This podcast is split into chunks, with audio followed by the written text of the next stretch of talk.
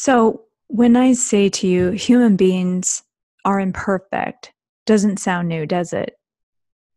Yet many people have a tendency to speak, act, or look at others with a distorted illusion that they are perfect or have arrived at some nirvana state, for example, or arrive at a place where they don't need to be accountable or challenged.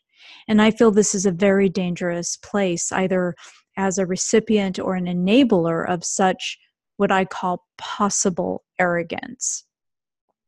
And you may know by now that I like to give some food for thought about different topics that I feel are worth discussing, because this is part of living authentically and purposefully. And it's a huge part of personal development. So two things I'm going to stress, and just keep, if you can, these two in mind as I'm speaking. One is everyday forgiveness, and two, what I call the pedestal syndrome. So actually, I have been finding the last few years exciting, either to read about or watch current events and news where even deceit and lies and corruption are coming out of hiding, coming from not just our world politics, because it's certainly not just one country, it's all countries, but also religious organizations, even so-called charities, our sports, down to our neighborhoods and our schools, and, well, you get the point. Why exciting? Well, simply because it's time to wake up to the reality that every human being has imperfections. And many people can really actually be talked into behaviors that we may consider disgusting or, corruptible, are people many times. And of course, that also depends on the individual's perception, because many times people sort of seem to have built-in justifications or excuses, as well as other perhaps weaknesses, as I would call them. I don't really necessarily want to call them defects. But it's exciting because it's time to look within. And it's as though life is saying, let's really see what's going on here. And by changing our vulnerabilities or our weaknesses, or however you want to describe them, and changing our victim mentality, can we then truly forgive and remove the pedestal we either stand upon or have allowed others to stand on. Does this mean that I don't believe in good role models? Well, I do believe in good role models, but even those folks have displayed sometimes unpleasant behaviors. So the bottom line for me is that I believe in human potential and individual human potential.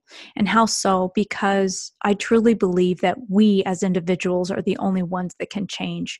We can't force or coerce or coax anyone to actually change. We can try to be good influencers, we can try to be good role models, but ultimately the change is a very personal inner journey. And I wholeheartedly believe that we are absolutely capable of making inner transformations that take us on the journey to genuine healing, to have really great, powerful, positive, successful mindsets, not just for ourselves, but for all of humanity, if we're going to put it on that level. So while most people are alarmed and anxious about whatever's going on in the world, I see huge potential for consciousness to actually evolve. We cannot be love, or whatever that means to you. We cannot forgive or pardon or understand others just simply by itself, because it requires what one of my great lovely teachers, Richard Redd, calls the involution. That is an inner work that has to occur. So we cannot jump from resentment and cursing others that do not believe as we do, or maybe even make choices as we have, and then say that we are love. You know, I work on myself all the time. I'm challenging my beliefs when I encounter triggers, or if something is upsetting to me, I pull back. You know, I've learned to respond in much more healthier ways, but I'm not perfect. And there are people that really suppress anger and resentment and then shame others who feel those so-called negative feelings. And I'm not suggesting lashing out either. That's not what I'm talking about, right? All I'm sharing here is that we are all a work in progress. Even when we have accomplished much inner peace, our perceptions about certain areas of life may not be completely without some form of upset. I mean, I have really not encountered somebody who maybe is more of a deep thinker or who has really overcome a lot of challenges that just suddenly arrive at some point without having any, you know, other challenges. You know, as soon as we overcome something, something else arises and so forth. I mean, this is part of the journey. So it's kind of like when we graduate sometimes at one level and then go on to the next, something else is presented to us that we must face.